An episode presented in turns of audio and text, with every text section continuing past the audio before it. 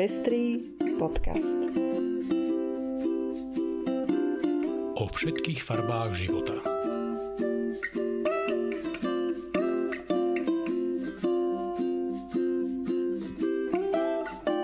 Vítame vás pri 78. vydaní Pestrých správ. Ospravedlňujeme sa za výpadok v minulých týždňoch. Vojna na Ukrajine a potreba pomôcť ľuďom na úteku prepísala priority mnohým z nás. Ďakujeme za pochopenie. Toto sú informácie, ktoré prinášame. Francúzsko predložilo lehotu na interrupcie. Ruský patriarcha ospravedlňuje vojnu bojom proti homosexualite. Brazília poskytne bezplatné hygienické potreby pre ženy a dievčatá. V Nemecku si pripomenuli 20 rokov queer bohoslúžieb v katolíckej cirkvi. V Malajzii spustili aplikáciu na konverznú terapiu. Vojna na Ukrajine môže vyvolať utečeneckú vlnu z afrických krajín. Ja som Lucia Plaváková. A ja som Ondrej Prostredník. Ďakujeme, že viacerí nás už podporujete a tešíme sa, že vám záleží na šírení osvety v oblasti ľudských práv a ochrany menšín. Ak sa chcete pridať k našim podporovateľom, nájdite si náš profil na patreon.com. Srdečná vďaka a príjemné počúvanie. Komora francúzského parlamentu schválila predlženie lehoty na umelé prerušenie tehotenstva z doterajších 12 týždňov na 14 týždňov tehotenstva. V čase, keď viaceré krajiny spochybňujú toto základné právo žien, som hrdý na to, že Francúzsko ho potvrdzuje a rozširuje, uviedol Olivier Verán, francúzsky minister zdravotníctva. Ani vo Francúzsku sa táto zmena nezaobišla bez komplikácií. Jej presadenie trvalo viac ako rok, pričom novela nemala ani podporu prezidenta Emmanuela Macrona. Zákon bol schválený veľmi tesne pred ukončením funkčného obdobia aktuálneho parlamentu pred aprílovými prezidentskými voľbami. Viacerí poslanci a poslankyne vyjadrili sklamanie, že v zákone sa nakoniec neobjavilo zrušenie výhrady vo svedomí, ktorú pri výkone interrupcií majú ľudia pracujúci v zdravotníctve vo Francúzsku. Svoj zápas za túto zmenu však nevzdávajú. Moskovský patriarcha Kiril, ktorý je známy ako blízky priateľ Putina, vo svojej kázni v nedelu 6. marca ospravedlňoval ruskú agresiu na Ukrajine. Podľa neho je potrebná duchovná obnova a tu vidí práve v zastavení šírenia falošnej slobody. Rusko podľa neho iba pomáha dobrým ortodoxným kresťanom, kresťanom na Donbase, ktorí sa statočne bránia novému svetovému poriadku a odmietajú usporiadať gay pride. Gay Pride je podľa patriarchu testom lojality. Ako uviedol, je to vstupenka do toho šťastného sveta, sveta nadmernej spotreby, sveta falošnej slobody. Je to jednoduchý a zároveň strašný test.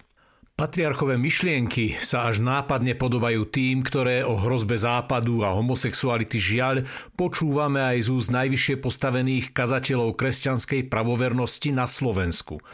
Opakujú túto starú homofóbnu teológiu, zakrývajú si oči pred vedeckými argumentmi, ignorujú, že zvyšok kresťanského sveta tento neudržateľný postoj už dávno opustil a nemilosrdne ďalej šliapu po dôstojnosti ľudí s menšinovou sexuálnou orientáciou. V kontexte správ o proruskej propagande sa táto pomílená teológia začína stále silnejšie javiť ako služba hybridnej vojne Ruska proti Západu. Bolo by na čase, aby si z oči voči nevinným obetiam na Ukrajine títo homofóbni teológovia na Slovensku konečne uvedomili, kam až môže doviesť ľudí ich obmedzená pravovernosť.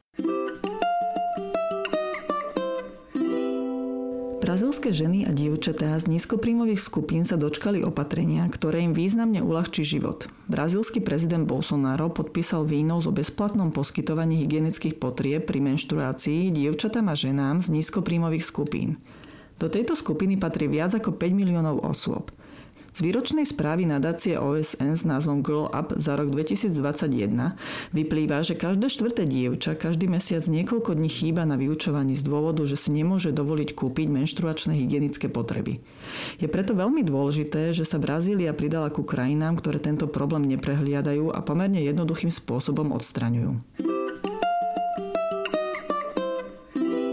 Kríža duhová vlajka, spojenie, ktoré na Slovensku vyvoláva silné emócie, je vo viacerých nemeckých katolických kostoloch už 20 rokov samozrejmosťou.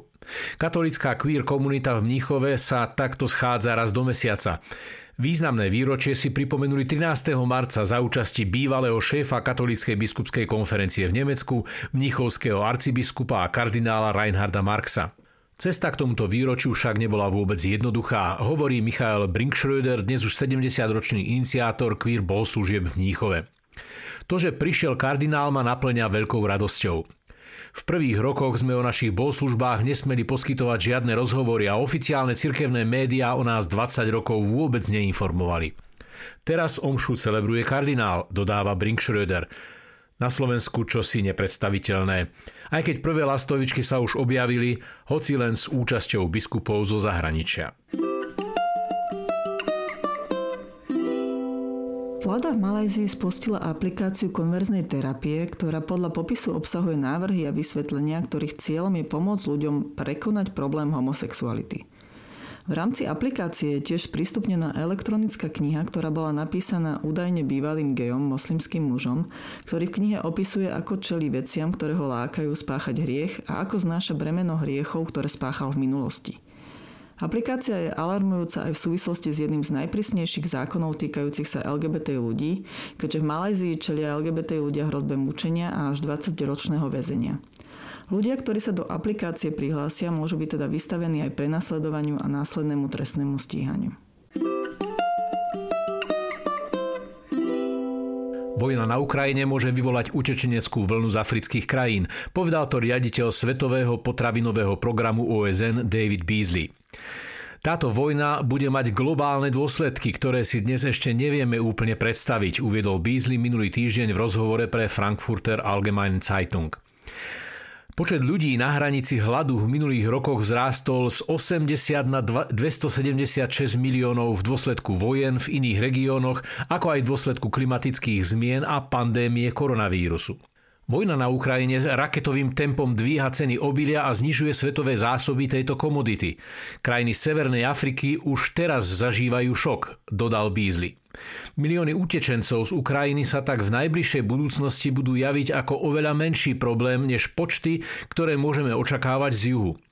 Ak si niekto myslel, že utečenecká kríza spojená s vojnou v Sýrii, kde žije 21 miliónov ľudí, predstavovala problém pre Európu, mal by si uvedomiť, že v krajinách Sahelu ohrozených hladom žije 500 miliónov ľudí, varuje Beasley. Produkcia obilnín na Ukrajine a v Rusku pokrýva 30% svetovej spotreby. Dlhotrvajúca vojna v tomto regióne spôsobí významný výpadok dodávok. Putinovo nezodpovedné hazardovanie s mierom vo svete bude mať žiaľ aj takéto dôsledky.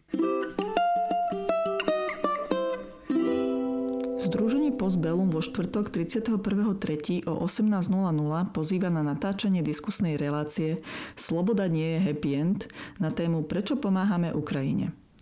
Pred diskusiou budete mať možnosť pozrieť si divadelné predstavenie Helverova noc hostujúceho divadla Ektor Košice.